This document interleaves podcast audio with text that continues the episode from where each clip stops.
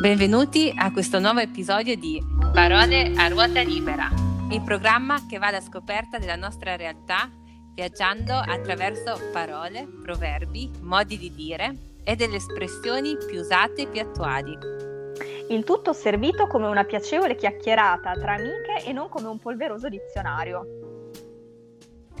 Una donna che si taglia i capelli è una donna che sta per cambiare vita. Coco Chanel.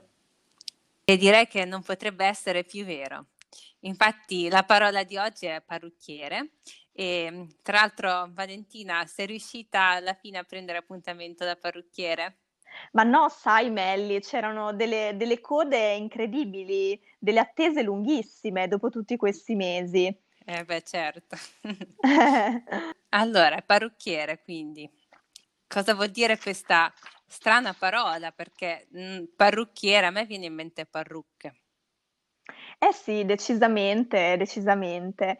Eh, quello che ho scoperto eh, dal, dall'enciclopedia è che la parola mh, parrucchiere mh, deriva dal francese eh, perruquier, derivato dal, dalla parola perruque, eh, parrucca. In, in, origine era chi confezionava, pettinava e adattava al capo le, le parrucche. Uh, oggi possiamo dire che esclusivamente chi taglia, lava e acconcia i capelli. Vediamo che anche in altre lingue europee troviamo, ad esempio, mh, mm, in spagnolo si utilizza la parola peluca, peluquen. In sardo la parola pilucca, lombardo peluc, eh, piemontese pluc e in genovese la parola pelluco. Eh, vediamo che tutte queste parole ci riportano al latino pilus, pelo. In realtà mh, vi è un'etimologia incerta riguardo a questa parola. Eh, molti non sono d'accordo eh, in quanto l'etimo pilus non spiega la della prima sillaba nelle più antiche attestazioni e la spiegazione per la R doppia sembra forzata. Eh, secondo altre fonti la parola deriva dalle lingue che hanno conservato delle parole di origine celtica. Eh, il caso dell'irlandese, eh, dove ad esempio troviamo baruch, che indica una conciatura rialzata. Nella lingua vallose, vallone, che è il francese belga, troviamo periche, che ha dato origine alla parola francese. In origine non aveva il significato di capelli posticci. Ancora nel XVI secolo, fino all'inizio del XVII, la parola peruche significava capelli naturali e quando si voleva parlare di ciò che oggi indichiamo con la parola parrucca, si usava l'espressione fausse perruque, perruque fant. Ecco, questa è la storia di questa parola. Interessantissima. È interessante scoprire come una parola che usiamo così spesso abbia un'origine così, diciamo, anche lontana da quello che uno potrebbe pensare. La parola ha una storia antica, ma così anche il mestiere stesso ha una storia antichissima. La cura dei capelli, le prime mh, mm, testimonianze che abbiamo risalgono al, al Paleolitico addirittura. Accidenti, e, così indietro. Sì, e, e il taglio di capelli era affidato alle più alte autorità della tribù, perché il taglio, i capelli assumevano un significato molto vicino alla rimozione della negatività. Ah. E di fatti io direi che ancora oggigiorno noi donne sentiamo un po' questo fattore di quando appunto vogliamo cambiare vita, ca- sì. cambiamo capelli, rimuoviamo certa negatività. È vero, appunto, è verissimo. Di... e anche i rasoi più antichi risalgono a 3500 anni fa in Egitto, durante l'età del bronzo. Mentre nell'epoca romana, che poi avrà una storia lunga sulle diverse acconciature, diversi stili tra capelli e barba, e la cura dei capelli era affidata agli schiavi. Per le donne erano le schiavi ornatrices, mentre per gli uomini i tonsor. Oh. E se ah. queste non, non, non facevano un buon lavoro rischiavano di essere severamente punite. Uh-huh. Penso che oggigiorno ancora qualcuno vorrebbe severamente punire proprio parrucchiere. Eh sì, assolutamente, molto spesso. Spesso, a volte abbracciarlo quando fanno, il, quando eh, fa un bellissimo lavoro. Sì, quelle volte diciamo talvolta un po' rare in cui si è contenti del, del risultato. sì, infatti.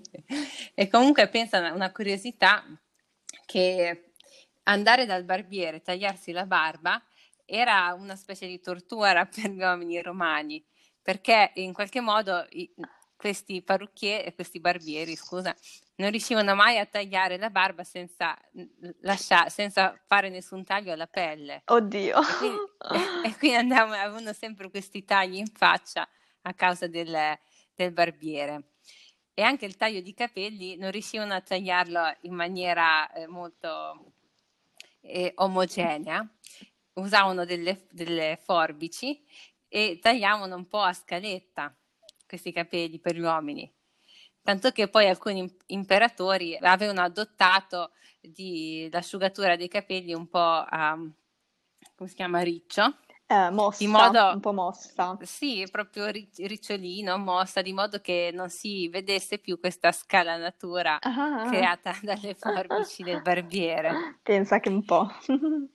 Mentre allora nel, nel 600 e nel 700 i parrucchieri torneranno a occuparsi solo di capelli, anzi direi che sarà l'epoca d'oro dei parrucchieri, eh. parrucchieri e parrucche, infatti se, vedremo tra poco appunto la parrucca. Ed è in questa epoca che con queste grandissime parrucche, insomma, inizia proprio il, um, il mes- la specializzazione del mestiere di parrucchiere.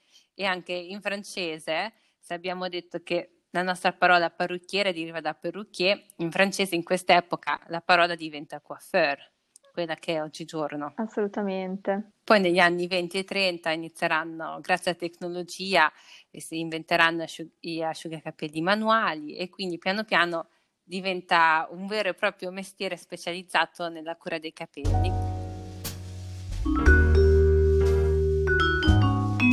Lascia andare i tuoi capelli come stanno, e la natura li renderà più belli assai di quant'arte mai volesse porci il tuo parrucchiere.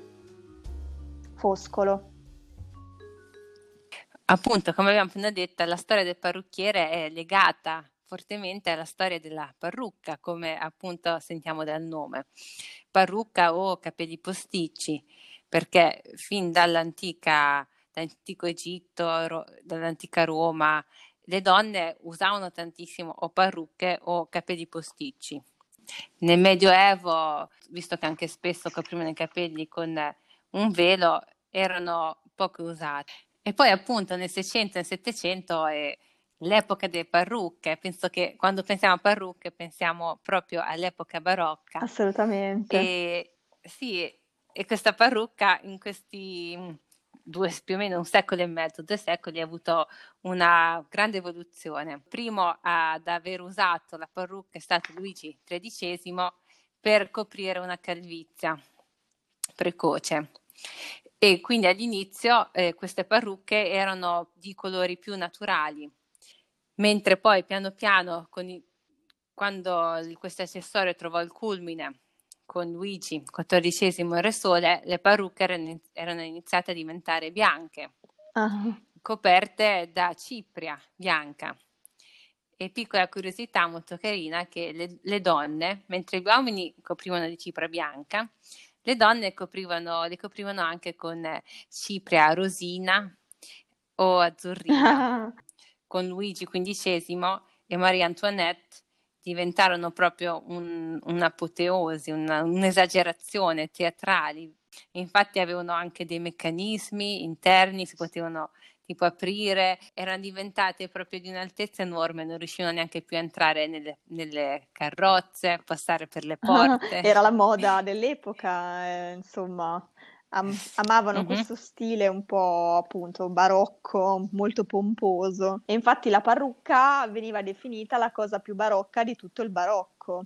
Arrivati eh, dunque al Settecento, la parrucca eh, finì per scomparire eh, con i cambiamenti culturali e ideologici che vennero introdotti dalla Rivoluzione francese.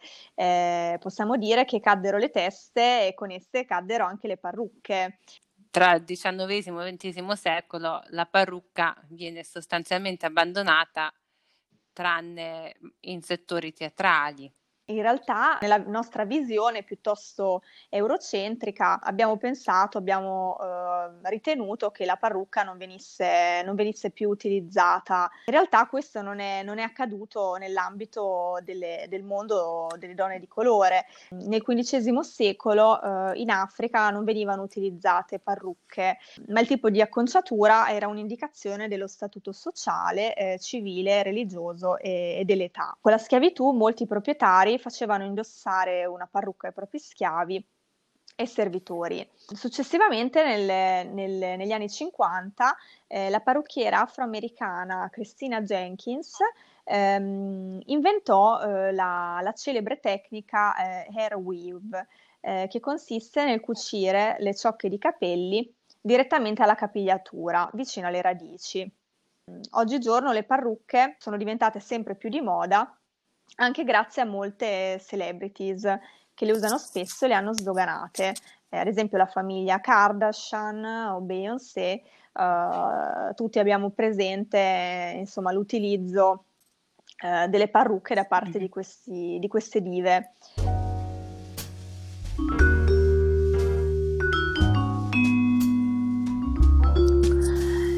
La barba non fa il filosofo quando si pensa ad un barbiere viene subito in mente eh, il celebre barbiere di Siviglia che fra l'altro ci collega anche, anche alla nostra città d'origine, Pesaro, vero Melli? Sì, assolutamente. Il Barbiere di Siviglia, che è un'opera estremamente famosa di Gioacchino Rossini, eh, celebre pesarese. Eh sì, famosissimo. Allora, il Barbiere di Siviglia in breve, il conte d'Almaviva è innamorato e corteggia la bella Rosina, ma il suo tutore vuole impedire il fidanzamento per poter amministrare il patrimonio della ragazza. Allora è Figaro, il barbiere di Siviglia, appunto, che aiuterà il conte d'Almaviva a, a far innamorare la bella Rosina. Finisce ah. sposandosi e i testimoni sono Figaro, il nostro barbiere e il tutore ah, della ragazza. C'è un bel lieto fine.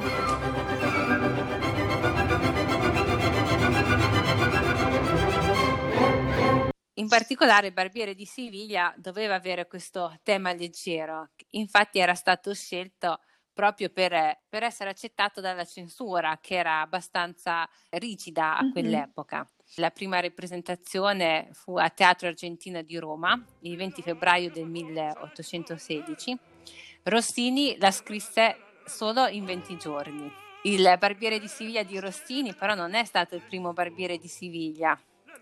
Il primo fu scritto da Paisiello eh, una decina di anni prima e Paisiello era ancora vivente. All'epoca era uno sgarbo ripresentare un'opera di un autore che comunque era già molto conosciuto. E alla prima rappresentazione ci furono dei fan di Paesiello che fischiarono, andarono proprio alla prima rappresentazione per disturbarla. Non fu l'unico incidente durante la prima rappresentazione. Ci furono diversi episodi un po' comici.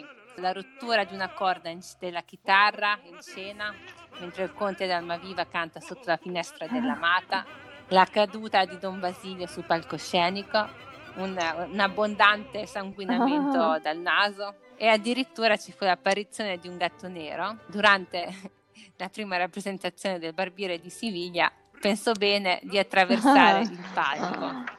Un disastro. Sì, abbastanza un disastro. Fu un fiasco iniziale, ma già dalla seconda rappresentazione diventò questa opera leggendaria che tutti conosciamo. Ah, eh sì, interessante, non, è, non avrei immaginato questa, questa storia. Sono il patrono della città, sono il patrono della città, della città,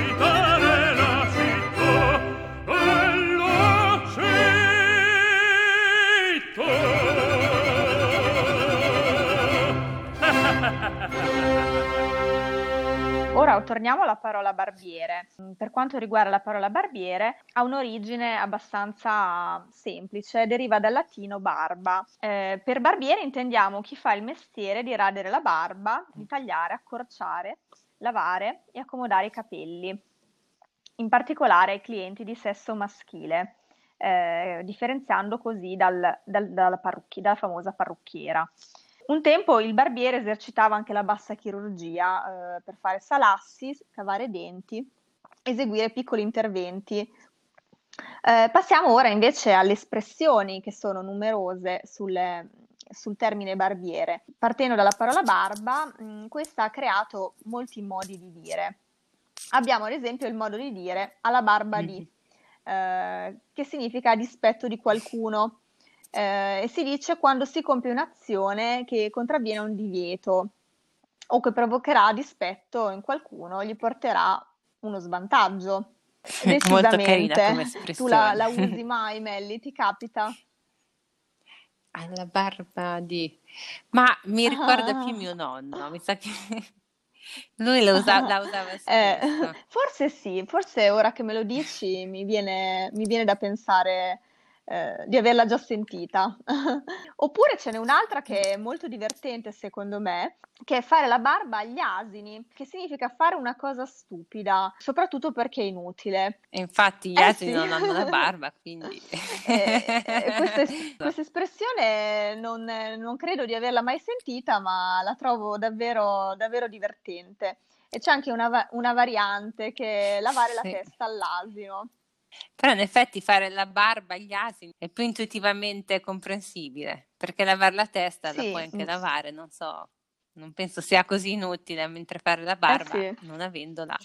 Mi Sì, no, sembra è più vero, è meno, è meno, insomma, meno utile. Allora, un'altra espressione che invece è molto utilizzata e insomma un po' tutti la usiamo sicuramente è far venire la barba e sappiamo mm-hmm. che, che, significa essere qualcosa di noioso, di solito una, una, cosa lenta, interminabile, in particolare quando si parla di, di un discorso, ci si riferisce al discorso di qualcuno, um, oppure si può utilizzare anche per riferirsi ad una persona che, eh, che è noiosa, eh, quindi essere una barba, eh, oppure addirittura far venire la barba bianca o essere una, essere una gran barba. Penso si dica anche per i capelli, far venire i capelli bianchi. Sì. Mi pare di averla sentita. Se qualcuno no, si dilunga troppo, dice ormai sì. i capelli per, bianchi. Per la, la lunghezza, la noiosità. La lunghezza. Eh, mm-hmm. Oppure un'altra espressione, anche questa un po' come dire, un'espressione non molto utilizzata, che io non, non, ho, non avevo mai sentito, però piuttosto divertente è l'espressione stare in barba di micio, che significa godere di una situazione privilegiata, comoda, agiata. Conoscevi, Melli, questa espressione? No, in effetti è strana, in barba di micio. Chissà. Infine, mm, veniamo a quella che forse la, l'espressione più conosciuta da tutti, che è l'espressione che barba che noia, diventata famosissima perché è utilizzata nella fiction Casa Vianello, che diciamo è diventata un po' comune, comune per noi tutti quando così eh, siamo in una situazione un po' noiosa, un po' pesante. Oggi abbiamo fatto un bel viaggio partendo da parrucchiere vedendo come la moda di extension, capelli posticci e parrucche ci ha sempre accompagnato nei secoli. Siamo arrivati a Barbiere che ci ha regalato una delle più celebri aree operistiche. Speriamo di non avervi fatto venire la barba e ci vediamo al prossimo episodio, sempre con al parole a ruota libera. Ciao! Ciao!